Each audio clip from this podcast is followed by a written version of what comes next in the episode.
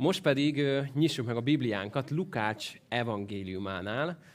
Két helyen fogjuk megnyitni, a 11-es és a 18-as fejezetnél, de még most egyiknél se kell, ugyanis az a címünk, hogy hogyan imádkozzak, és um, amit szeretnénk csinálni az az, hogy um, szeretném ezt a két példázatát Jézusnak egy kicsit elmondani. Mert hogyha felolvassuk, akkor megszoktuk, nem, hogy felolvassuk mondatról mondatra, és ismerjük a következő mondatot, a következő szót, pont, hogy Margit is említette a bizonyságban, lehet, hogy tudnánk folytatni is.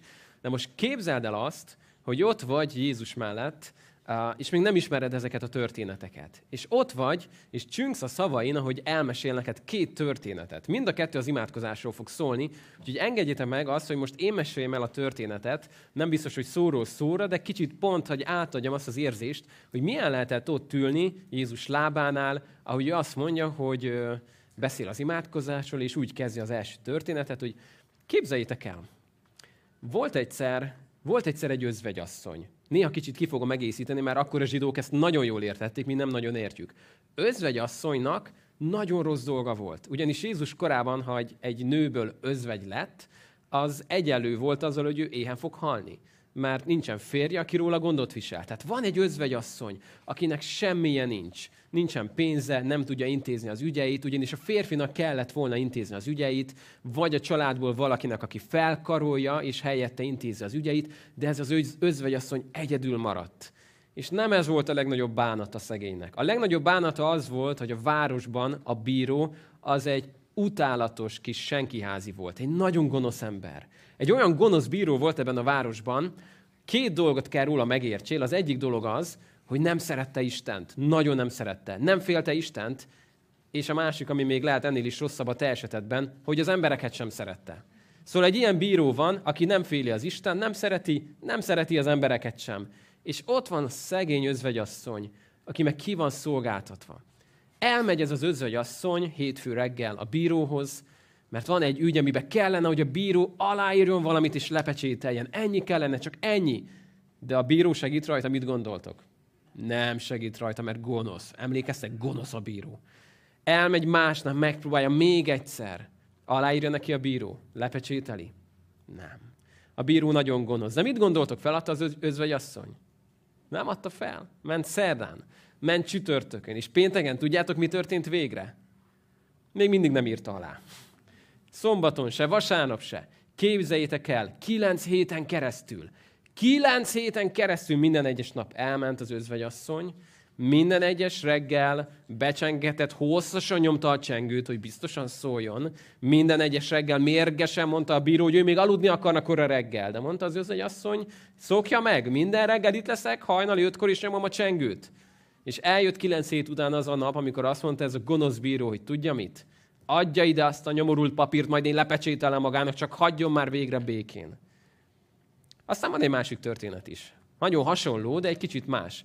Képzeld el, most legyél te a főszereplője a történetnek, otthon vagy este a családoddal, végre mind a négy gyereked alszik. Órák hosszat kellett őket altatni, az egyiknek fájt a hasa, a másiknak fájt a haja, harmadiknak az oknia fájt, minden rossz volt. Nagy sokára végre elaludtak, egész nap dolgoztál, túlóráztál, uh, fáradt vagy, fáj a fejed, és végre éjfél körül lerakod a fejed, vízszintesbe kerülsz, és érzed azt, hogy végre jön az alvás. És akár hiszed, akár nem, éjfélkor csörög a telefonod. Mondod, nem, nem, nem hiszem el. Nem hiszem el. Ki, ki az, aki éjfélkor engem hív? Nem is érdekel. Gyorsan lefordítom, kikapcsolom, hagyjanak engem békén. Negyed egy, na végre most már telefon kikapcsolva, megriadsz, mert valaki képes volt megnyomni a csengőt. Megnyomta valaki a csengőt negyed egykor. Azt mondod, hogy ez, ez ilyen nincs. Kinézel a redőny kis nyílásán, hogy ki az, a, ki az a részeg, vagy ki az, aki idejön és negyed egykor nyomja a csengőmet. Biztos a huligánok, a gyerekek, ó, már tudom, melyik szomszédnak a tinie, biztos ő szórakozik velem. És kinézel, és meglátod az egyik testvért a gyülekezetből. Hát mit keres itt? Mondod neki, hogy mi van, ég a ház, nem csak kellene egy kis segítség is. De hagyjál már engem békén, hát mindjárt kellnek a gyerekek is, nekem erre nincs időm. Visszafekszel, gondoltad, hogy elment, csak értett a szóból. fél egykor megint megnyomja a csengőt. Na ne, azt mondod nem. Szerencsére a csengődet bent ki tudod kapcsolni. Neked van ilyen csengőt, ki lehet kapcsolni. Azt mondod, elegem van ebből az egészből, kinyomtam a csengőt, most már aztán erre elkezd dudálni a házad előtt. Nyomja a dudát, már a szomszédok üvöltöznek, hogy ki ez, valaki hallgattassa már el.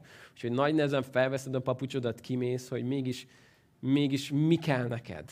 És akkor mondja neked fél egykor, hogy ide tudnád adni a múlt vasárnap jegyzeteit, mert most szeretném átolvasni még egyszer, hogy miről volt szó a gyülekezetbe. Na jó, nem, nem pontosan így mondta el Jézus. Jézus példázatában három kenyeret kért a barát, és azért volt nehezebb Jézus idejében ez a történet, mert nem attól kellett félned, hogy a gyerekszobába felkelnek a gyerekek, hanem mivel egy légtérben élt a család a gyerekekkel, és néha az állatokkal is, ezért általában az édesapa volt legbelül, a gyerekek így lapjával kifele, az ajtó felé, és hogyha te ki kellett menjél az ajtóhoz, akkor végig kellett gyalogoljál mindenkin, jó esetben rálépsz egy lábra, egy kézre, egy fejre, felkelted őket, akkor megint visszaaltatgatni őket, és jött a barát, hogy adj nekem három kenyeret, mert jött hozzám egy, egy, egy vendég, akire nem számítottam itt éjfélkor, ugye? És gyorsan meg kell vendégeljem őt. És azt mondja Jézus a történet végén, hogy ha még azért nem adna, mert barátja, de a kitartásáért, vagy a nyaggatásért mégis fog neki adni három kenyeret. És azt mondja Jézus a gonosz bíróról, hogy ha még ez a gonosz bíró is, aki nem féli az Istent, és nem szereti az embereket, még ő is megadja azt a pecsétet, azt az aláírást, hát akkor mennyivel inkább. És akkor most kezdjünk el egy kicsit gondolkodni ezen. Meg kell mondjam nektek, hogy én nagyon sokáig tökéletesen félreértettem ezt a két példázatát Jézusnak. Pontosan az ellenkezőjét értettem abból, amit jelent. Ugyanis én sokáig úgy gondoltam, hogy amikor én elkezdek imádkozni, és valamit Isten elé hozok, és kérek Istentől valamit, és, és elé hozok valamit, akkor Isten úgy érzi magát, mint a hamis bíró. Hogy ne már megint Barnabás. Megint Barnabás az? És megkérdezi az admin osztályon a angyaloktól, hogy ki, ki zargat már megint fel. Végre most pont a tejútrendszerben gyönyörködnék erre, hallom, hogy már megint valaki Magyarországról hozzám kiált. És az volt bennem, hogy, hogy hát Isten nem annyira örül nekem, és nem annyira jó, hogy én hozzá kiáltok már megint, de ha elég kitartó vagyok, és elég sokáig piszkálom, lehet, hogy előbb-utóbb beadja a derekát, hogy ne piszkáljam. Vagy azt gondoltam, hogy addig, addig, addig, addig csengetek a mennyországnak az ajtaján, hogy azért nem, nem segítene nekem, mert a barátnak tart, de mivel nem akarja, hogy felkeltsem a többieket, ezért majd megadja nekem azt a három kenyeret. Úgyhogy legyek kitartó, és ki tudom belőle valahogy csikarni. Jézus azt mondja, hogy pontosan a lehető legrosszabban értettem ezt a példázatot. Mert nézzek Jézus mit mond előtte, és utána azt mondja, ha még ez a hamis bíró is, aki nem féli az Istent, és nem szereti az embereket, ha még ez az ember is igazságot szolgáltat az özvegy asszonynak, akkor mi a folytatása a mondatnak? Mennyivel inkább a ti atyátok, aki nem csak, hogy nem féli az Istent, hanem ő maga az Isten, és mit tudunk róla, szereti vagy nem szereti az embert? Halálosan szereti az embert, mert az életét adta érte. A másik példázatnál, amikor azt mondja, hogy ha nem adna azért, mert a barátjának gondolja, de a kitartásáért ad, hadd mondjam el, hogy mit gondol rólad az Isten? Bekerültél a baráti körébe, amikor Jézus azt mondja, hogy nem mondanak titeket többé szolgának, hanem barátaimnak hívlak titeket. Szóval mi a, ennek a két példázatnak az egyik legfontosabb üzenete az imádkozással kapcsolatban? Az az, hogy a mi Istenünk nem, nem egy hamis bíró, és nem egy rossz barát. Úgyhogy most ezen fogunk egy kicsit dolgozni, hogy megnézzük, hogy milyen Istenkép van az ima életed mögött. Az ima életed mindent elárul arról, hogy milyen az Istenképed. Azt mondta egyszer valaki, ha meg akarod tudni, hogy milyen az Istenképed, nézd meg azt, amikor imádkozol Istenhez, és senki nem hall, hogyan beszélsz hozzá, mert olyan az Isten képed. Nem akkor, mikor itt imádkozol, hogy megkérem, hogy valamik testvér imádkozol hangosan, és akkor gyönyörűeket tudunk imádkozni néha, akkor is, hogy a nagy baj van itt bent a szívünkben, de mikor e, otthon egyedül imádkozol a saját csendedben, és ahogyan akkor imádkozol, az nagyon sokat elárul arról, hogy mit gondolsz az Istenről. És higgyétek el, nincsen, nincsen fontosabb dolog két dolognál az életben. Az egyik az, hogy milyen az Isten képed, és milyen az én képed. Mert ezt a kettőt támadja az ördög mindig, hogy milyen az Isten képed, és milyen az én képed. Az Isten kép az, amit nagyon-nagyon-nagyon szeretne lerombolni. És nézd meg, rögtön a Biblia legelején azzal találkozunk, hogy jön a kígyó, aki ravaszabb volt minden teremtménynél, oda megy, és mit támad be? Egyből megtámadja Évának az Istenről való elképzelését. Csak ugyanazt mondta neked az Isten. Csak ugyanilyen az Isten. El akarja rejteni előletek ezt a fantasztikus dolgot, megtiltani egy ilyen szuper dolgot, és nézd meg, hogy az ördög mindig a felét mondja el a történetnek. Mert tudjuk azt, hogy van jó és rossz tudásának fája, de ő melyik részét mondja? Hát a jót, nem? Azt nem mondja, hogy annak van egy rossz része, arról szakítani fogsz. Elmondja azt a részt, ami szimpatikus, ami jól hangzik. Azért, hogy megkérdőjelezze benned az Istennek a dolgait. És amikor te elkezdesz imádkozni valamiért, akkor oda megy hozzád, és próbálja ezt megakadályozni. Minden erejével azon van az ellenséged, hogy véget szakítson, és, és valahogyan lezárja az ima életedet. Nem fogja, bán, nem, nem fogja zavarni, ha eljársz a gyülekezetbe. Nem fogja zavarni, ha Facebookon keresztény az állapotod. Nem fogja zavarni, ha halacska van a kocsidon. Addig a pillanatig, amíg nem kezdesz el igazán imádkozni. És tudod miért? Azért, mert az imádkozás az egy lelki fegyver. Egy nagyon fontos lelki fegyver. Amikor elkezdünk imádkozni, és azért azt mondta valaki, hogy ha csak akkor imádkozol, amikor baj van, amikor bajban vagy, akkor nagy bajban vagy. Ha csak akkor imádkozol, amikor bajban vagy, akkor jó nagy bajban vagy. Mert az ima életennél sokkal több. Egy kapcsolat, egy kapcsolat az élő Istennel.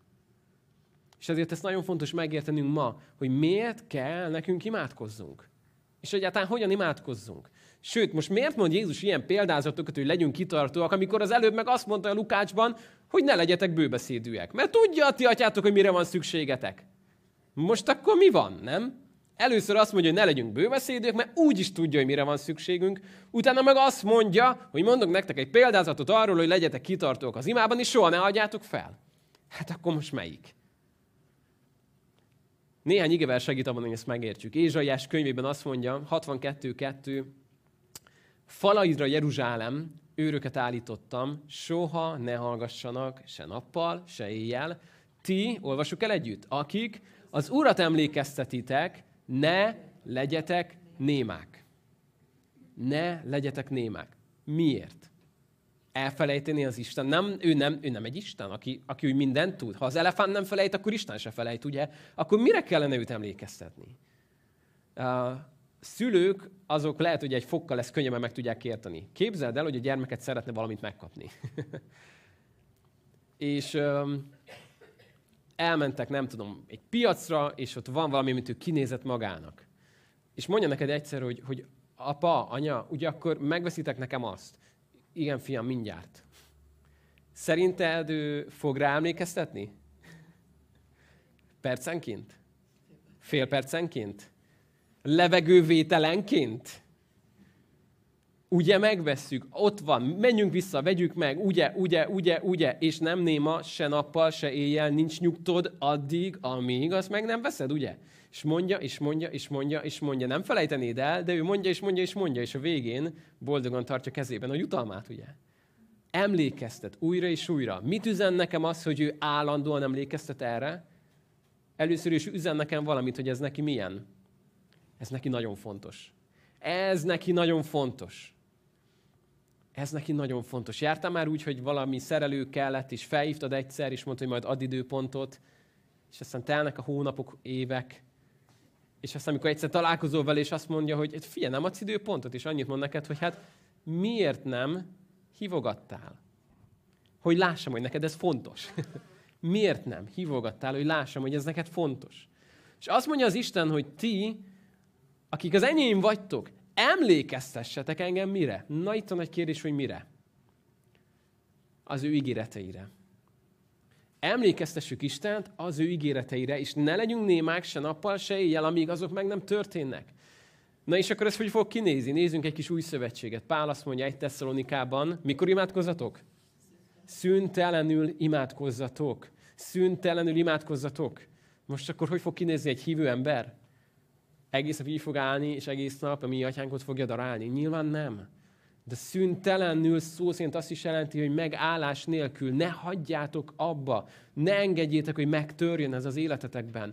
Éljetek benne az imádkozásban. Legyen az olyan, mint egy lélegzetvétel, legyen az egy sóhaj. Néha, néha lehet, hogy csak egy gondolat, néha lehet, hogy csak egy, egy, egy felkiáltás az Isten felé. De azt mondja aztán később Pál a Rómában, hogy a reménységben örvendezzetek, a nyomorúságban legyetek kitartók, és olvassuk együtt, az imádkozásban pedig álhatatosak álhatatosak legyetek az imádkozásban. Miért mondja ilyen sokszor ezt a Biblia? Azért, mert nagyon könnyű mit csinálni? Feladni.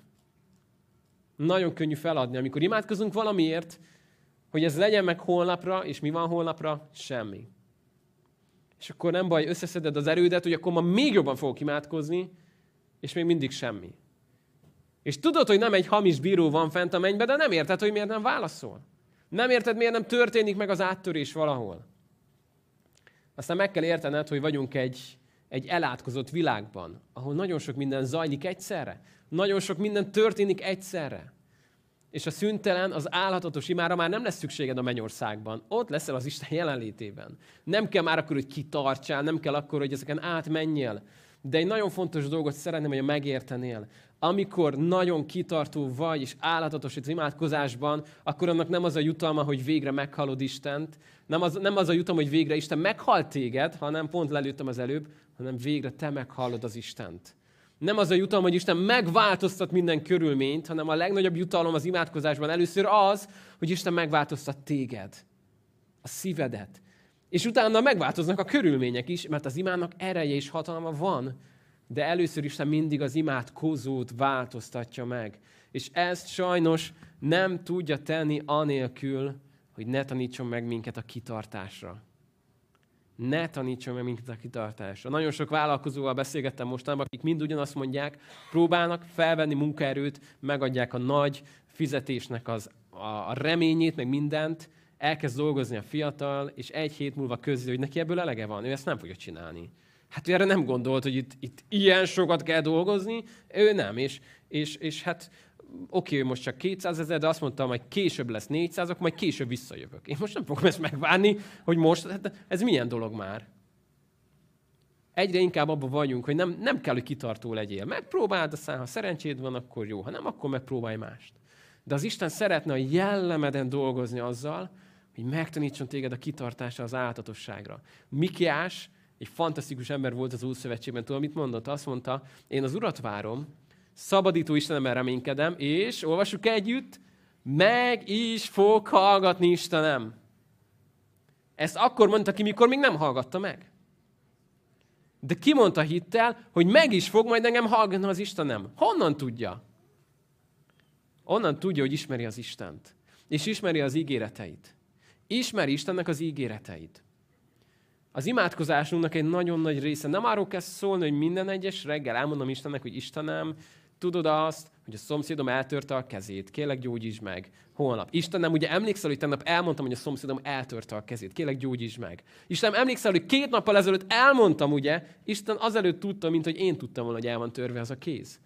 Nem arról kell szólni, hogy ledaráljak egy ima listát, és akkor megnyújtsam, és leúzom a félkarú rablót, hogy kiadja nekem a jutalmat. Az imádkozásban egy kapcsolatban ráállok Istennek az ígéreteire.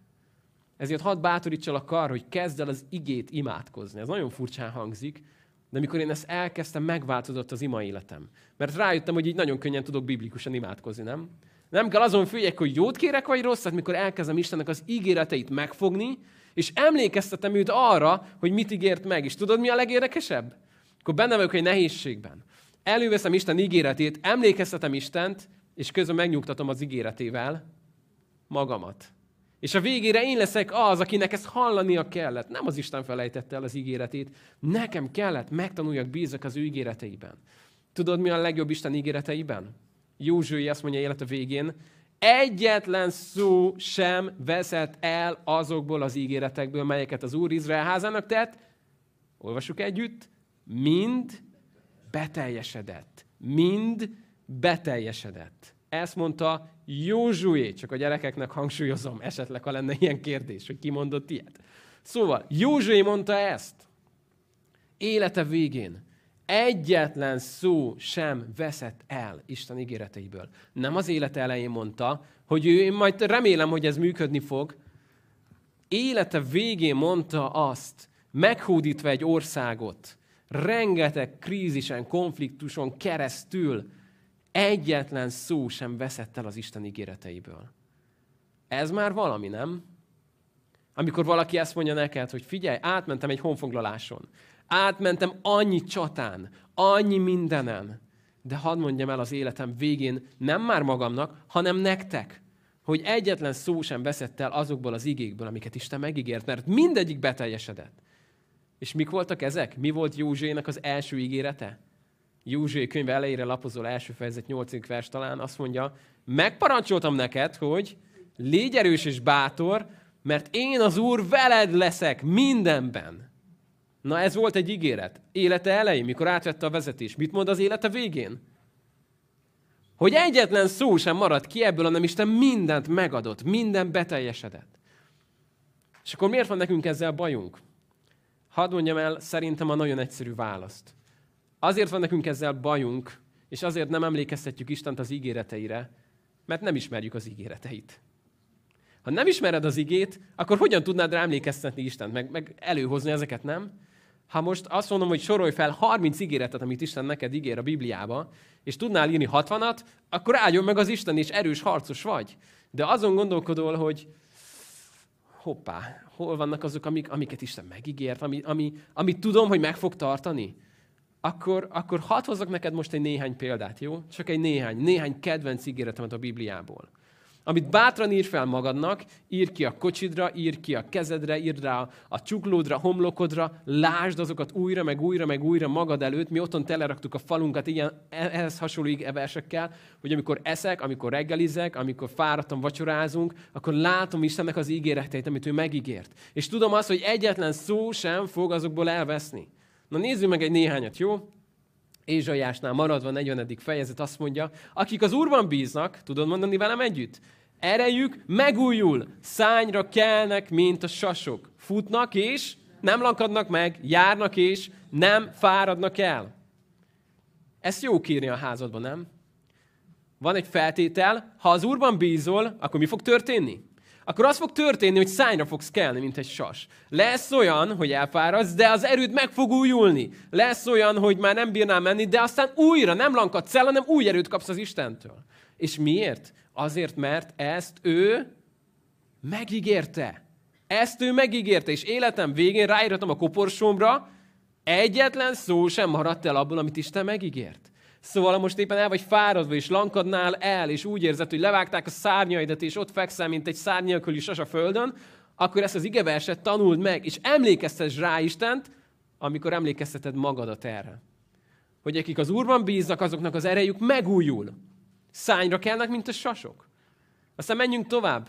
Mi van akkor, mikor olyan élethelyzetben vagy, mikor azt érzed, hogy ja Istenem, mi lesz most? Hogy fogom ezt kifizetni? Mi lesz ezzel a számlával? Mi lesz ezzel? Mi lesz velünk? Te jó ég, mi lesz, mi lesz, mi lesz, mi lesz velünk? Filippiből tanul meg a 4.19-et, ami azt mondja, olvassuk együtt, az én Istenem pedig be fogja tölteni minden szükségeteket az ő gazdagsága szerint dicsőséggel Krisztus Jézusban.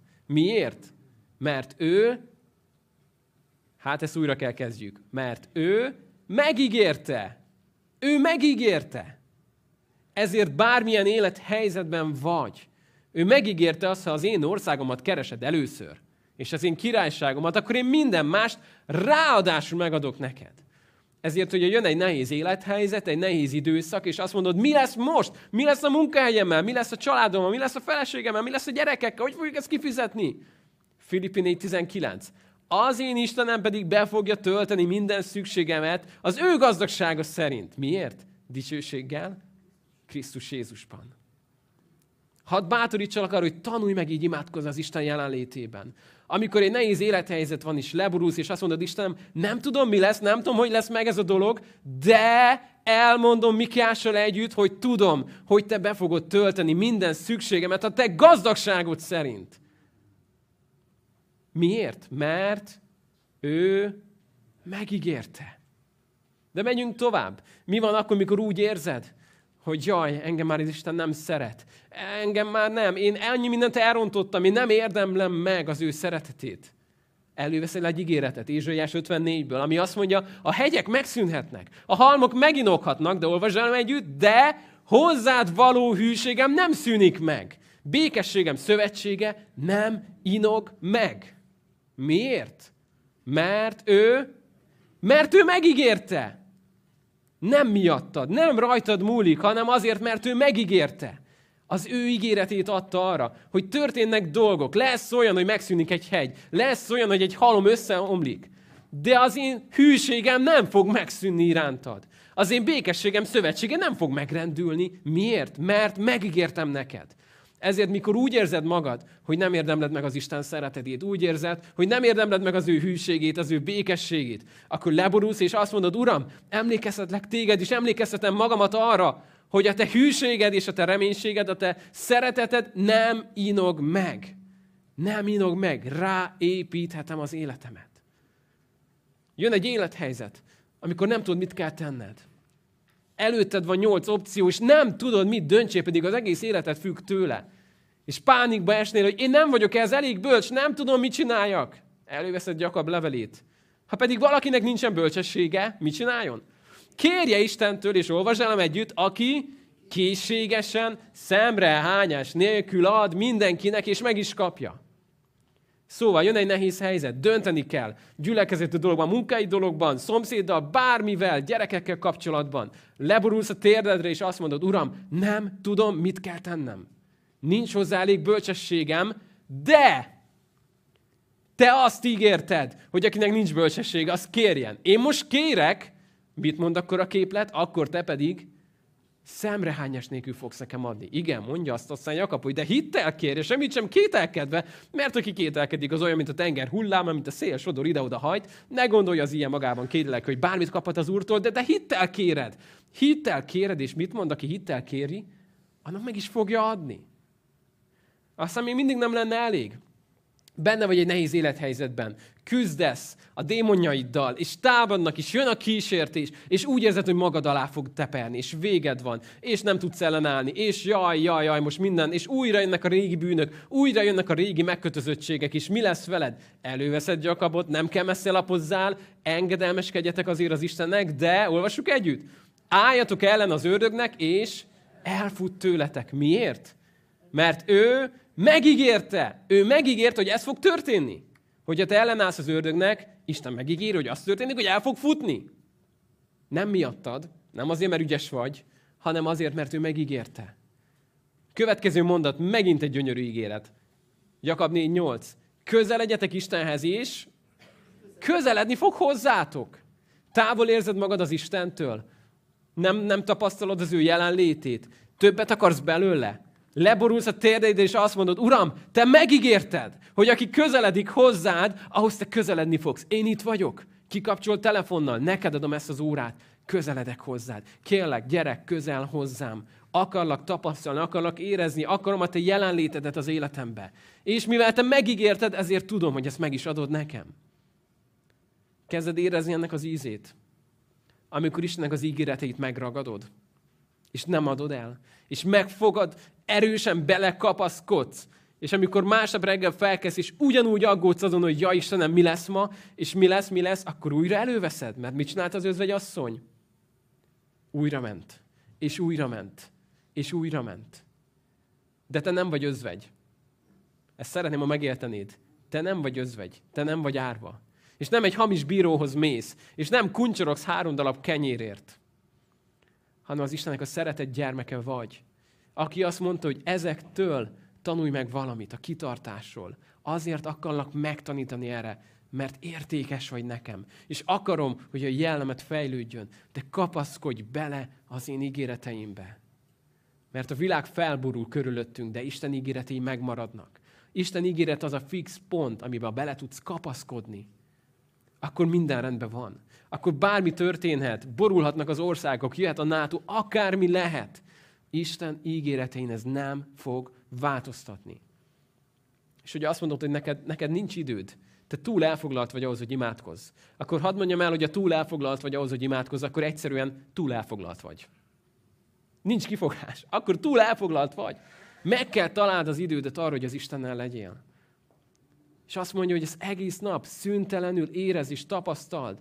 Nem biztos, hogy az kell, hogy minden reggel csak elkülönítesz erre egy órát, és aztán Isten majd holnap reggel találkozunk. Hanem az Isten jelen létében élni. Hogy amikor újra és újra jönnek a dolgok, akkor újra és újra emlékezteted magad Isten ígéreteire. Újra és újra és újra és újra. Sokszor meséltem már nektek egy idős bácsiról, amikor még nagyon gyerek voltam, gyakran találkoztam vele, meglátogattam őt a gyülekezetünkben, nagyon lelkes, nagyon tüzes bácsi volt. És az egyik, amit nagyon szerettem, és nagyon nem szerettem benne, hogy sose tudtam, hogy kihez beszél. Ott vagyok vele egy szobában, beszélgetünk, és egyszer csak még nekem mondom, amit azt mondja, ó Istenem, látod ezt a kis drága gyermeket, tőzs már meg őt a te lelkeddel, és nézd, akkor most, most mit mondjak erre? Aztán megint beszél hozzám, kérdez valamit, de válaszolnék, de ó, atyám, te megígérted, hogy kiárasztod lelkedet a szomjas földre. Olyan szomjas az a kis gyerek. Tőzs meg, és megint mondom, most, most, most mi történik? Aztán megint beszélgetünk, sok tudtam, hogy mi van. És nála láttam azt, hogy ez a bácsi ez szüntelenül imádkozik, ez ott van az Istenben. Lehet ezt így csinálni? Lehet ezt így csinálni? Persze. Tudom, hogy dolgozni kell, tudom, hogy ezer dolog van, és minden zajlik az élet. De az Isten azt mondja, hogy én ott vagyok benne a napjaidban. Nem vagyok távol, közel vagyok hozzád. Közel vagyok. Ott vagyok egyetlen imányi távolságra. Épp ha pelenkát cserész, épp ha mosogatsz, és épp ha megnezül a szíved, ott vagyok, nem vagyok messze tőled. Nem kell egyre Jeruzsálembe. Nem kell megkérj egy, egy szár keresztényt, hogy imádkozzon érted. Ott vagyok, mert nincs más közben járó Isten és ember között, csak Jézus Krisztus. Úgyhogy arra bátorítlak, hogy ragad meg Istennek az ígéreteit. Valaki egyszer összeszámolt, nem tudom, ami hány ezer ígéretet számolt össze a Bibliából. Most mindezt talán hetet néztünk meg. De ha ezt a hetet már betározod ide magadnak, és elkezded ezeket használni, emlékezteted magadat arra, hogy mit ígért az Isten. És jön egy nehéz helyzet, jön egy nem várt helyzet, elromlik valami, és azt mondod, te jó ég, hogy fogjuk kifizetni, elromlott a mosógépünk, és így is nullán vagyunk. És tudod, mit mondasz? Filippi 4.19. Hogy az én Istenem mit fog csinálni? Be fogja tölteni minden szükségünket az ő gazdagsága szerint, dicsőséggel Krisztus Jézusban. Miért? Hát akkor ezt előről kell kezdjük ezt a mai alkalmat. Mert ő megígérte. Mert ő megígérte. És mit mondott Józsui élete végén? Egyetlen egy szó sem veszett el abból, amit ő megígért. Mind beteljesült. Azt mondta egyszer valaki, hogy ha megérted azt, hogy az imádkozás az nem a felkészülés egy harcra, hanem az ima az maga a harc, akkor rájössz arra, hogy micsoda fegyver ez, amikor az elmédet odadod az Istennek, és engeded azt, hogy átmossa, egy jó értelemben ne agymosásban, hanem a tisztításra. Mert épp elég agymosott az agyunk, és kell, hogy az Isten átmossa az ő igényével. Újra és újra is Isten igét válaszol. Mikor jön egy nehéz helyzet, jön egy kihívás, jön egy támadás, azt mondod, Uram, nem. Én belekapaszkodok a te igétbe. Jön az ördög, próbál lenyomni, és azt mondod, tudom, mit mond az ige? Ellenállok, és te elfutsz tőlem. Úgyhogy távozz tőlem sátán Jézus nevében. És elkezded megélni Istennek a beszédét, mert egyetlen egy szó sem fog belőle elveszni. Erre szeretnélek ma bátorítani. Ezt tanulnunk kell, nekem is. Lehet, hogy neked is. De döntsd el azt, hogy Uram, belekapaszkodok a Te igédbe. Semmit nem engedek a földre hullani belőle. És tekints úgy a Bibliádra, nem úgy, mint egy kötelező olvasmány, amit el kell olvassál nyáron, hanem úgy, mint az ígéretek gyűjteményére. Az ígéretek földjére ezt tud bevinni téged, mikor megérted, hogy mit ígért meg az Isten.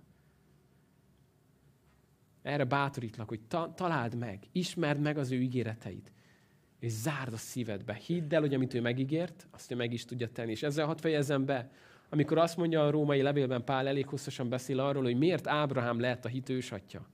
Isten miért egy nagyon idős embert választott ki, akinek nem lehet gyermeke arra, hogy népet alapítson, nem?